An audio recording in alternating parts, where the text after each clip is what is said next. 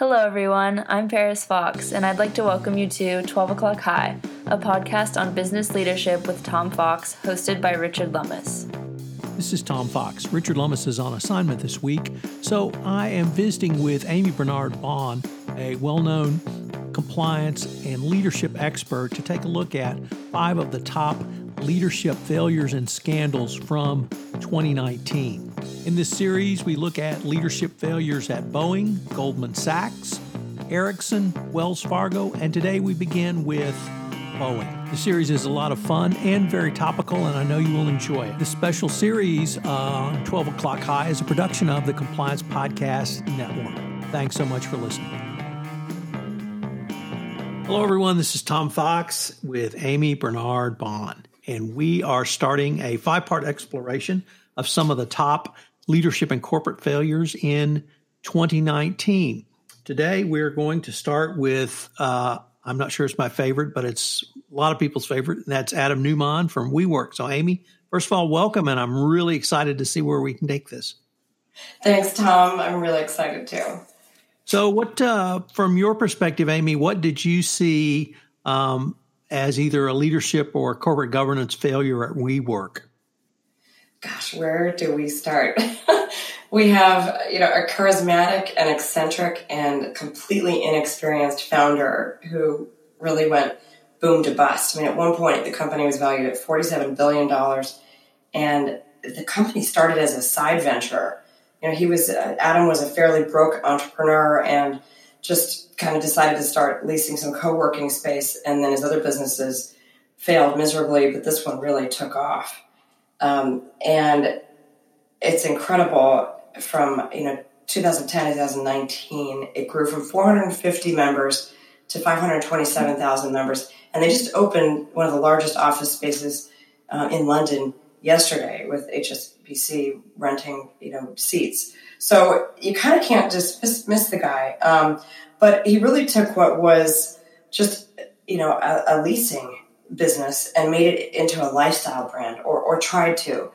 And I think what's interesting about him as well is he's kind of a founder type that we've been used to seeing in Silicon Valley, but he's based in New York. Um, and uh, it, it's interesting to kind of dissect how he got to where he is and where they are now. Amy, the uh, and that really that last point is the one I wanted to explore with you because uh, you have worked in the valley extensively. Um, the uh, this is the only sort of unicorn entrepreneur on our list of uh, corporate and leadership failures from 2019. Uh, I saw a qualitative difference in Adam Neumann uh, from uh, Elizabeth Holmes, from Travis Kalanick, and some of the other sort of catastrophic failures we've seen over the years. Uh, I saw someone who recognized a market need, and he fa- certainly found a market niche but he left that uh, very, very quickly. And what I saw was really just a long con. And that uh, he, once he moved away from his original niche, uh, he was able to con a wide variety of people. He con the people that worked for him as employees, he conned investors. Uh, the um, I'm not sure if he conned SoftBank, but they certainly became an enabler, giving him literally billions to do uh, things as uh, different as starting uh, private elementary schools to uh, coffee and um, uh, non-meat expense accounts.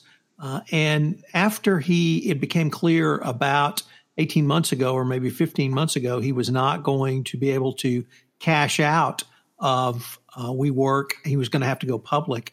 It really seemed his leadership skills or his leadership took a, a deeper dive down. Um, but I guess in somewhere in that question is is he really different than any of the entrepreneur failure, failures that you have seen in the valley that you really studied over the past few years? Well, he had vision and he had force of personality. But I'd say, like some of the other leaders we've seen fail, he really lacked self awareness, and that tends to decrease as you rise to the top if if you're not successful. I would say the best leaders do maintain self-awareness and humility and they keep people around them that will be truth tellers. And I don't see that with with Adam at all. Um, in fact, if you look deep at the culture and you've mentioned several things, his um, he created a toxic culture. Everything from um, tons of conflicts of interest in his company. His wife was very involved, um, and uh, he governed the company completely. I think starting in 2014, he had uh, special voting shares with supermajority voting power, 10x. You know the board, so he had total control of the board, um, and that led to things that actually remind me of Theranos. He, his wife had the power to name his successor um, the board approved, I think, every personal loan request they got. Recently, they just re- approved $362 million. He was borrowing against the company, not something most boards, you know, should approve. And then they leased space in which Adam had financial stakes as well. So, um, you know, set the company up in a way that he had total control. Friends at the top. You know, there are other things that are pretty famous in terms of his uh, um, high-end tequila and marijuana use at the office. Um, and, you know, there was, I think, one of the um, situations that really summed up what must have been a really confusing and um, toxic leadership situation was when he fired 7% of staff in 2016. He apparently walked into an all hands evening meeting, was very serious about saying, you know, expressing concern about uh, having to lay off 7%, and that the move was tough, necessary to cut costs, but the company would be better because of it. And then suddenly, employees came in carrying trays of shot glasses of tequila, um, followed by toasts and drinks. And then uh, Darryl McDaniels of Run DMC ran in, gave Adam a hug, and did an impromptu concert for the staff. So I just can't um, imagine what it would be like to work there.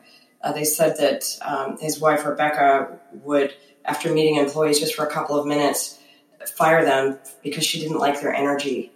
And yet, this is a guy who had a yoga mat and um, professed to, you know, care about people in the world.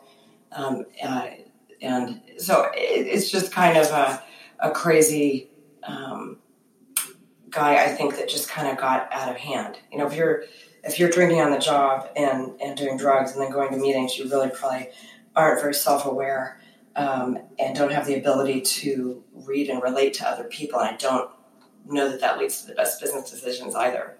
Amy, we could probably do a podcast on your professional expertise, but one of those is corporate governance and more specifically the board of directors. Uh, once again, drawing upon your Valley experience, uh, we had clear board failures with Theranos. Uh, we had a board perhaps uh, didn't step up in time, but eventually turned the corner with Uber and Travis Kalanick. Uh, now we have the board initially failing in WeWork, but once again, when the IPO didn't happen, the board did step up, or at least the principal shareholders in the board. Do you see uh, sort of an end to this run of uh, brilliant entrepreneurs, visionaries, disruptors who are able to control a board, and that boards are taking back the, at least in the public sphere, the power they're required to have, but of course, these are all uh, privately held companies. Have we turned a corner, or um, I think we've asked that question over each of the scandals you and I have talked about. What do you think about? Great question. Yeah, great question, Tom. I think this is one where the investors actually stepped up. Um, you know, the, the IPO is was ultimately his his undoing. When they finally disclosed how they were working, people looked at the business model, um, and uh, that's when it started to fall apart there was a CEO of an analyst firm that told Bloomberg that the prospectus that was issued was a masterpiece of obfuscation. And a lot of the conflicts of interest that the board had approved were actually finally then made transparent because, as you pointed out, when it's private, you don't know. Um, and then that's when the valuation really started to tank, and that's when SoftBank, I think, finally got wise. You know, that the uh, the um, high flying Japanese uh, investor Masayoshi Son finally, I think, got wise to, you know, maybe this isn't going to be the next Alibaba, which he had successfully invested in. And he is actually one of the people that kept encouraging um, Adam to go big. He kept saying, go bigger, go bigger. And so some of those side businesses that you mentioned, I think, you know, unfortunately, were encouraged by this private funding. That's what has made Silicon Valley uh, kind of change the, the rules of the game for going public and for funding these these um, generally uh, you know crazy but disruptive and potentially amazing ideas. The, the economics of major startups have not been bound by a few basic laws of monetary gravity, if you will. You know, it used to be that when you turn a profit, that's when you think of expanding, and that's when you get a loan or you get you know VC money or wherever you are in your um, you know corporate journey. Um, what's happened is you get these charismatic. We've gotten these charismatic um, founders, CEOs that have been able to convince very wealthy people to invest in them, and there's not a lot of scrutiny on the business model. There's not a lot of experience um, or interest in board governance and setting a corporation up properly. And so you get what you get here. Um, what I find interesting here is, is, is whether you know the, the investor community when an IPO comes out is is actually going to now really have have we had enough? You know, are we are we actually going to go back to maybe a little bit the good old days of having a business model that that is tested and having a CEO that that's cut his chops maybe somewhere else first and has greater humility and self awareness around their leadership and how that impacts others. Um, so I'll be I'll be interested to see that. Well, perhaps we can conclude on the note that uh, Adam Neumann's quest to elevate the world uh, is apparently on hold for some period of time now. Looks like it. We unfortunately are near the end of our time, but I hope our audience will join us again tomorrow where we take a look at yet another corporate failure that is continuing in the news. And that, of course, is Boeing. So, Amy, I look forward to continuing the conversation. Thank you, Tom. Me too. This is Paris Fox again. We hope you enjoyed this episode of 12 O'Clock High, a podcast on business leadership with Tom Fox. If you enjoyed the show, please go to iTunes and rate the podcast. Thank you for listening. Hello, everyone. This is Tom Fox again. I hope you enjoyed this part one of our five part series on corporate scandals and leadership and corporate governance failures from 2019. Tomorrow, please join us again as we take up Boeing.